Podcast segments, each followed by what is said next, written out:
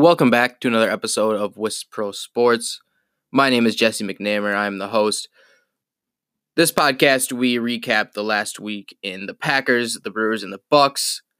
And you can listen to this podcast on Apple, iTunes, Spotify, Google, hopefully pretty much anything that has podcasts. That's the goal. Without further ado, let's get right into what happened in the Packer game yesterday. The Packers yesterday, they had the noon kickoff. They played at Lambeau Field against the Washington Redskins, who were going into the game the exact opposite record of the Packers. They were three and nine going in. The Packers nine and three. A game they absolutely should have won. It was a nice stretch they've had the last two weeks where they got to play the terrible Giants and the terrible Redskins, and both were wins as expected. This one, however, has gotten a lot of people upset because outside of the first quarter, where the Packers scored two touchdowns, they really weren't impressive the rest of the way, and only won by five to a team they just they just they just should have destroyed them. And they even had a chance to kick the onside, and it was a terrible onside. It was a good kick, but I mean they had no chance of covering it. In any case, they were an onside kick away from having a chance at winning this game. They didn't. Let's get that out of the way right now. And we are 10 and 3. 10 and 3. No Packers rookie head coach has ever got to double digit wins. None of them. So every single win for the last three weeks is just adding to his legacy as a rookie head coach.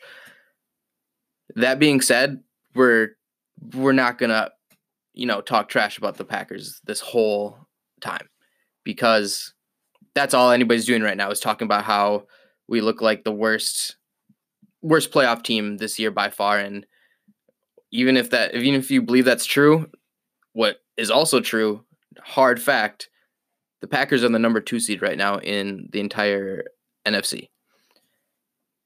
I don't know how much trash you could possibly talk about a team that's number 2 currently sitting as a bye team, one of the four bye teams in the NFL, and you're saying they're terrible. And we're 13 weeks in that's that just doesn't make sense to me and I understand all the frustration but let's just let's just, you know, take it easy. It's 10 and 3. There's only one team ahead of us right now and it's the 49ers and they've clearly earned it. And I'm not saying I'm not worried about the 49ers or the Saints because if you watch that game, I mean, we wouldn't have hung in that game. Not even a chance. All that out of the way. We're 10 and 3. The offense looked rough. The passing game looked rough, more specifically.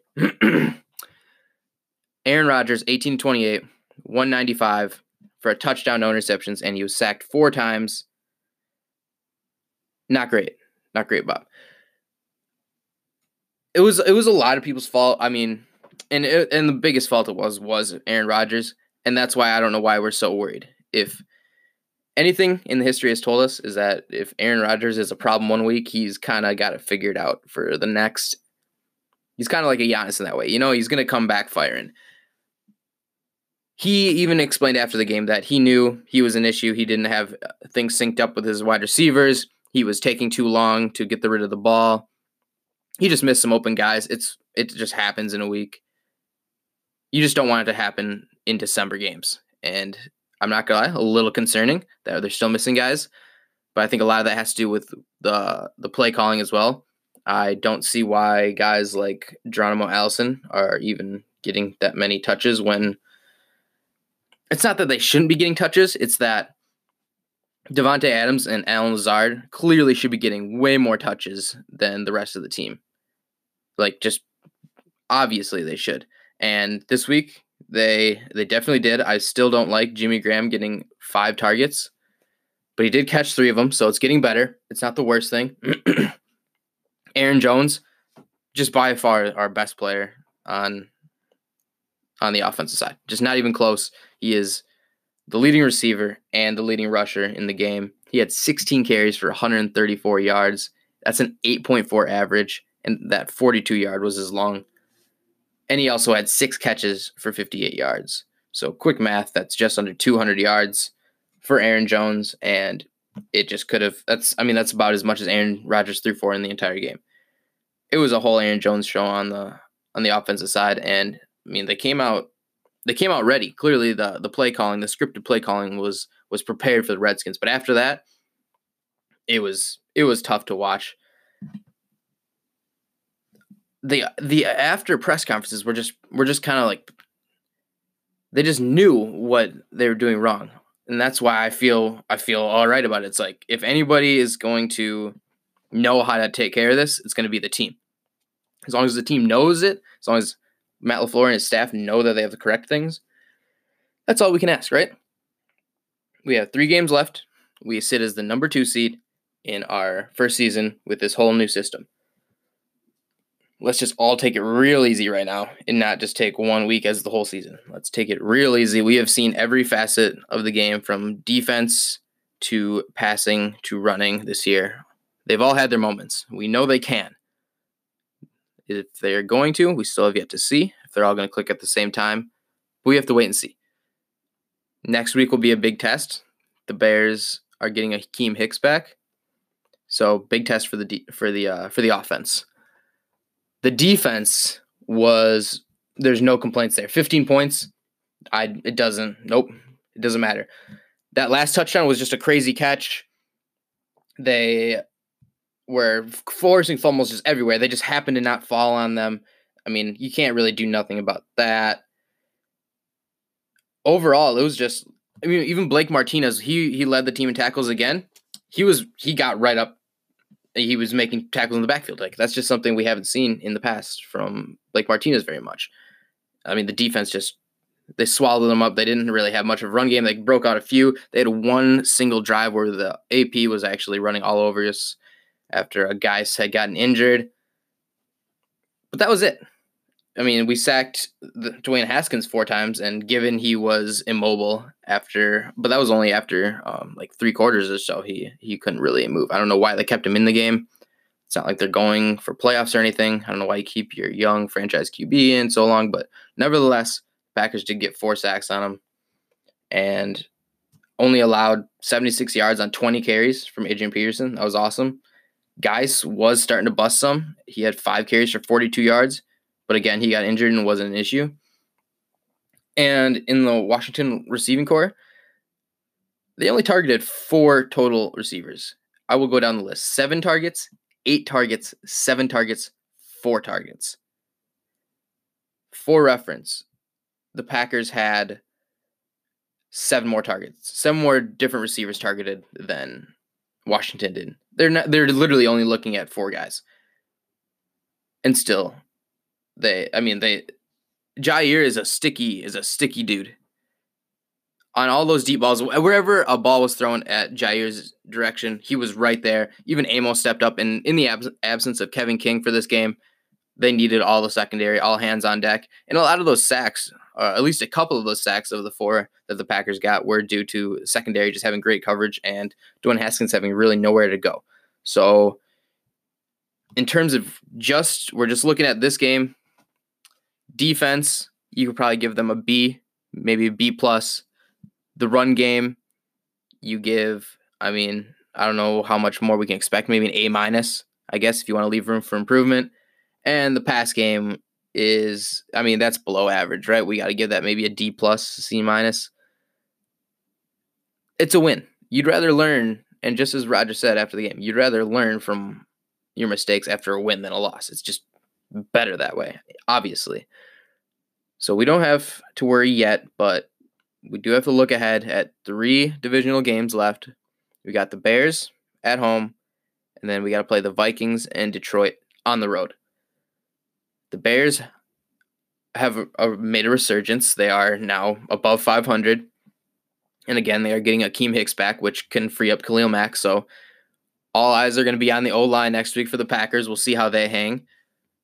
And then after that, if they can get that win, uh, a big one after that with Minnesota. If you can get those next two wins, I don't see how we don't close out with a 13 and 3 season. But that's just not it's just not that easy.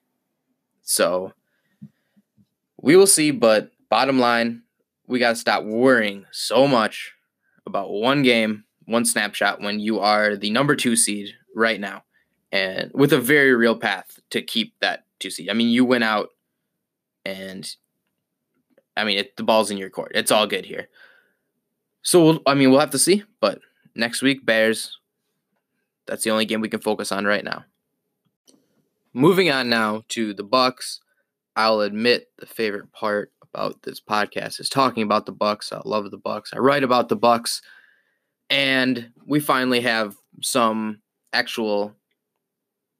I, I guess a kind of a measure for how good we actually have been in this past 14 game winning streak right now. 14 now. That's I think this is probably my third or fourth week in a row now on here just saying about how we won all the games we played in the last week. We only played two. It was just the Knicks and the Clippers. And the Knicks are probably the worst team in all the NBA, and they fired their coach a couple days after the Bucks played them. Not because of the Bucks, but I mean, obviously that's a part of it. They're just overall horrible. The game that was really important, the one that we're going to talk about, is the one with the Clippers, because in this 14 game win streak, they are by far the best team the Bucks have played. It was their first real test in quite some time. The Clippers are still considered title favorites. As of this morning, the Clippers and the Lakers are tied with plus 250 odds, while the Bucks are at plus 400. They moved they moved up from plus 500 after last week's win against the Clippers. So this game, uh, final score was 119-91. That's a 28 point win for the Bucks and it truthfully felt much much bigger. So off the start, I mean the both teams were shooting awfully off the off the jump.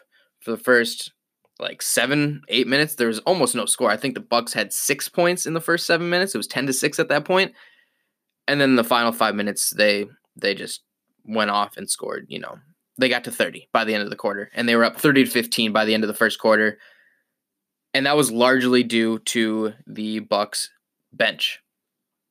That's important especially in this game because the Clippers bench is supposed to be their greatest strength and why they are a title contender as they take uh they take Lou Williams who is uh the best he's the six a perennial six man of the year every single year.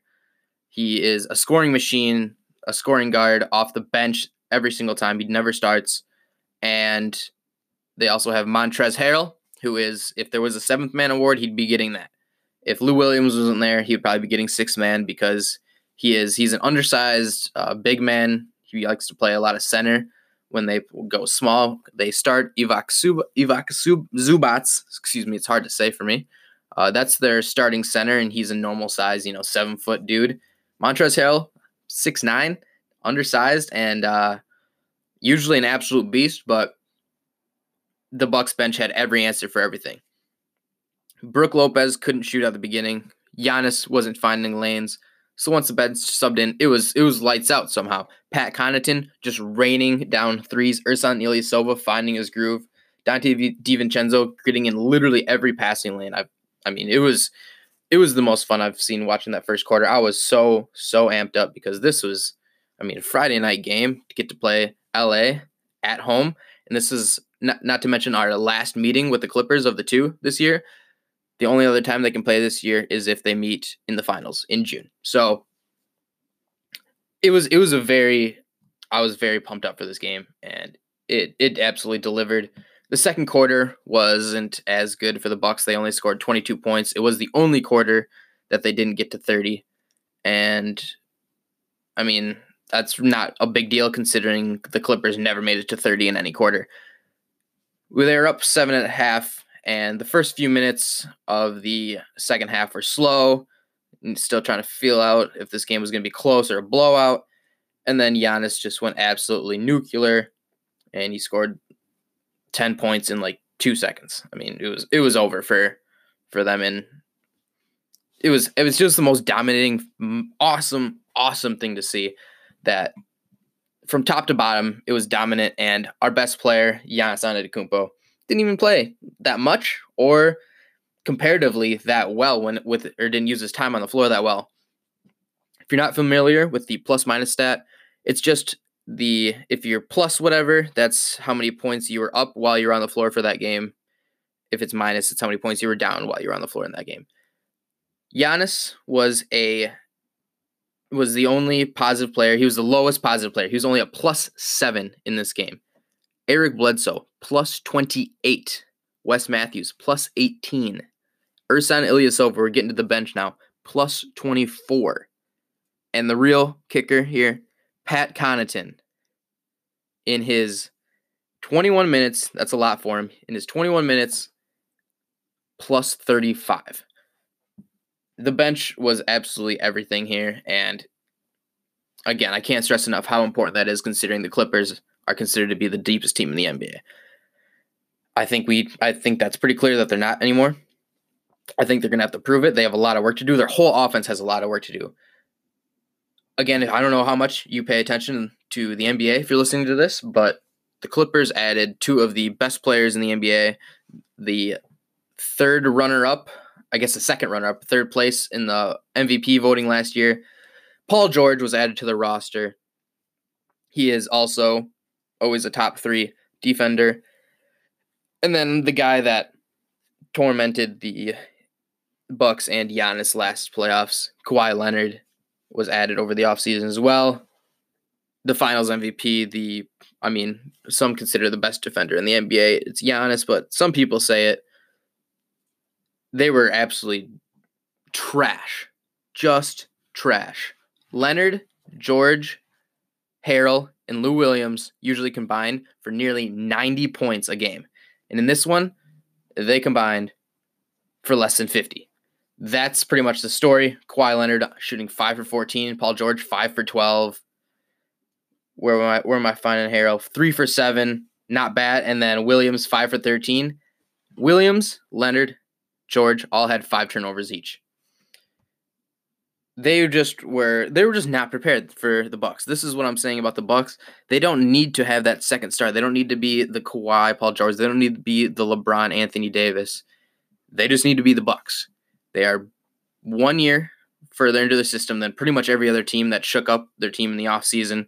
They know exactly who they are, where their teammates are going to be at what time. And the Clippers had no idea of any of that on their own side. And at, I mean, they're not the they're not the leader of LA right now. The Lakers are pretty clearly. The Lakers have are 21 and 3 right now compared to the Bucks 20 and 3 and uh, have been on a roll uh, and the Bucks will get their shot at them in a couple weeks. They probably the Bucks will win their next I believe it's 5 games before they have to play the Lakers. So if they win their next 5 games, that that win for I believe it is the franchise tying win streak record at 20 games would that be, I think? That would be against the Lakers. And that would be December 19th. So that's that's what we're keeping an eye on right now. It's kind of looking ahead, but it's kind of hard not to when the first real test of a long, long win streak is a title contender and you annihilate them. That's just kind of what you're going to think about naturally. So I'm pumped for that Lakers game. I'm pumped for the Bucks right now. The do play tonight. I'm just uh, it'll just be a great week. It's another normal week now. We got four games this week. Let's just see him. Let's just see him annihilate some more teams because even during this win streak earlier, they weren't really doing that. They were kind of winning kind of close games against not very good teams. And then these last four, they're setting records with their margin of victory. And there's no reason that they can't do it every time, especially because Giannis is able to play all these games. That's the other last thing I want to touch on here. I just I just didn't want to forget you hear a lot about load management in the NBA. People don't really, or players don't really, and coaches don't take the regular season as seriously as they used to. They like to rest their stars and just wait for the playoffs to come, and that's when the games matter. They'll be ready, they'll be rested, not injured. The Bucks are doing their own form of that in the way that they just blow out teams, and then they don't need to use those players anymore. And especially when the bench is as good as it as it has been, you really don't need to use them as much. Giannis only 26 minutes tonight. No, and that was the most of any any player on the team. Rest of the starters had between 23 and 25, and even the bench at least had nine minutes. That's just called I mean, distributing your minutes, and it's it's really effective, especially when the bench can score like it did with Ersan 13 points, DiVincenzo 11, Connaughton 13. You even have George Hill with six on two for three. It's just all you need. If everybody's distributing like they are, the Bucks are going to be unstoppable. And that test with the Lakers, man, that's going to be that's the one. If if they can pass that with flying colors, which I don't think anybody should expect it to go like the Clippers game did, But if it goes anything like that, I don't see how the Bucks don't automatically go to the top of the title favorites. That's their last test right now. It's just it's just the fact that we're Milwaukee and they're LA at this point. So if you're looking to make some money, a future bet on the Bucks probably isn't a bad idea, judging from the way the rest of the country is perceiving the Bucks right now. Lastly, as always, we'll talk about the Brewers. They've been busy lately. They've been kind of busy. I think I touched last week, I believe it happened before, where we acquired Luis Urias, the second baseman, who I'm not really sure what's his role going to be yet, but you know, we'll figure that out. Basically, what we have left to fill was what we had left to fill was the catcher position. We got third base, we got first base, a little bit of outfield depth was needed, and then we absolutely need starting pitching. Well, in the past week, the catcher situation seems to be figured out. After Yasmani Grandal got signed, there weren't really many options left. So the Brewers went out and traded for Omar Narvaez. He was a Chicago White Sox, and he is he's not Grandal. I mean, I'm not gonna sugarcoat. He's not Grandal. He is a pretty good hitter if he can keep up last year's numbers. He had a career high 22 home runs last year, and I think people are saying it's kind of a fluke year for him because he usually averages about 10 home runs a year. Um, but if you recall, uh, I think it's pretty generally accepted that the balls were juiced last year, and I don't think I think that's probably what what what the MLB is thinking is that's good for baseball. I'm sure I'm sure people want to watch home run balls all the time. I doubt that's going to change. I bet you the home the ball whatever happened to it is going to stay the same. And he's even going to a, another friendly uh, hitter friendly ballpark like Miller Park. It's it that works out in that sense. On the flip side, he is an awful, awful, terrible defender. He is not going to be he's not going to do anything special for us. He's he's probably one of the worst catching catchers in the league and why I mean that's obviously in itself is concerning. But what we don't have to worry about is that he's not going to be playing as much as Grandal. He's not going to be the everyday guy. First off, he's not a switch hitter, so he's obviously not as useful, but he does hit opposite of Manny Pena. That's what our goal is. We do have Manny Pena still at catcher, and it's really just going to be a big tandem this year. That's going to be the goal. Is just switching those guys off as much as possible, and hopefully, hopefully, we can teach Narvaez a little bit of defense in the process, but I mean, let's just be ready for that. Okay, let's just be ready for some some rough catcher plays behind the plate. And also he's not great at framing pitches, so I mean, on the bright side, he's better than Willson Contreras, but the bad part about that is is Willson Contreras is dead last. So yeah, his defense is bad. His offense is pretty pretty good. It's definitely above average for a catcher. So that's exciting, but the real good part is he's coming in cheap. He's coming in, I believe, around three and a half million. That's not so bad. We can we have a lot of money to play with still. There's a lot of holes left, obviously. There's still the corner infield and starting pitching really is needs to be addressed. What I've seen for that so far is, you know, just uh, there's so many players left. There's a lot of speculation. What we can expect is them to spend uh, we're not going to be spending a ton of money on one player, I don't think. I guess not. I mean, we could be. It would be one player, but it's not going to be anything where we're talking about like these big markets where we're not going to be going after a Gerrit Cole. Obviously, we're not going to be going after uh, Anthony Rendon. I'd say our absolute ceiling for a pitcher would be probably Dallas Keuchel. Maybe we could get him at like a three-year, sixty-four, and and I mean not not and absolutely not and or 100% or we could maybe fill that third baseman with Josh Donaldson, maybe a short contract. No, maybe you can fit both those into the same team, but I don't know how you're going to fill up the rest of uh, the starting pitching needs we'll have. You still have to f- figure out first base. Maybe we can get a uh, we can reunite with Thames. I'm not really sure. There's a lot left to play. I just think we need to expect that the payroll is going to be a little bit down this year. It's only at 60 million right now. Last year it was at a total of 130 million. Obviously, there's still a lot of time to fill out that last 70 million. but people don't seem too convinced that it's going to get to that. We're going to get all the way up to that 130 mark. It might be a little lower.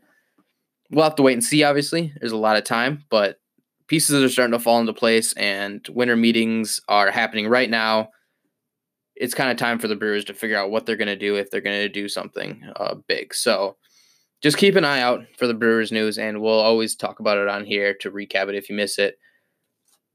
Also, in a little less significant news, we if you remember Keon Broxton, he was with the team two years ago. He got some opportunity to play a little bit more than he had in Milwaukee last year. Didn't do so hot, but he wasn't terrible. And he is back now on a minor league deal with the Brewers. So there's some outfield depth there after Trent Grisham leaving. We'll just have to see how he pans out, but he was a fun player at least. So, uh, I mean, in that sense, not too upset about it. I think that is about it, though. I don't think anything else happened. I guess keep an eye out for the NBA trade happening, but we'll worry about that more next week. People aren't really, or players aren't, most of them aren't el- eligible until uh, December 15th, and uh, we'll worry about it then. I don't know if we're going to be doing anything right away anyway, so it's not really important for the Bucks. It's just kind of important for the league. Thank you guys for listening to episode 17. If you have any feedback, feel free to shoot it my way. But yeah, thank you guys for listening. I'll see you guys next week.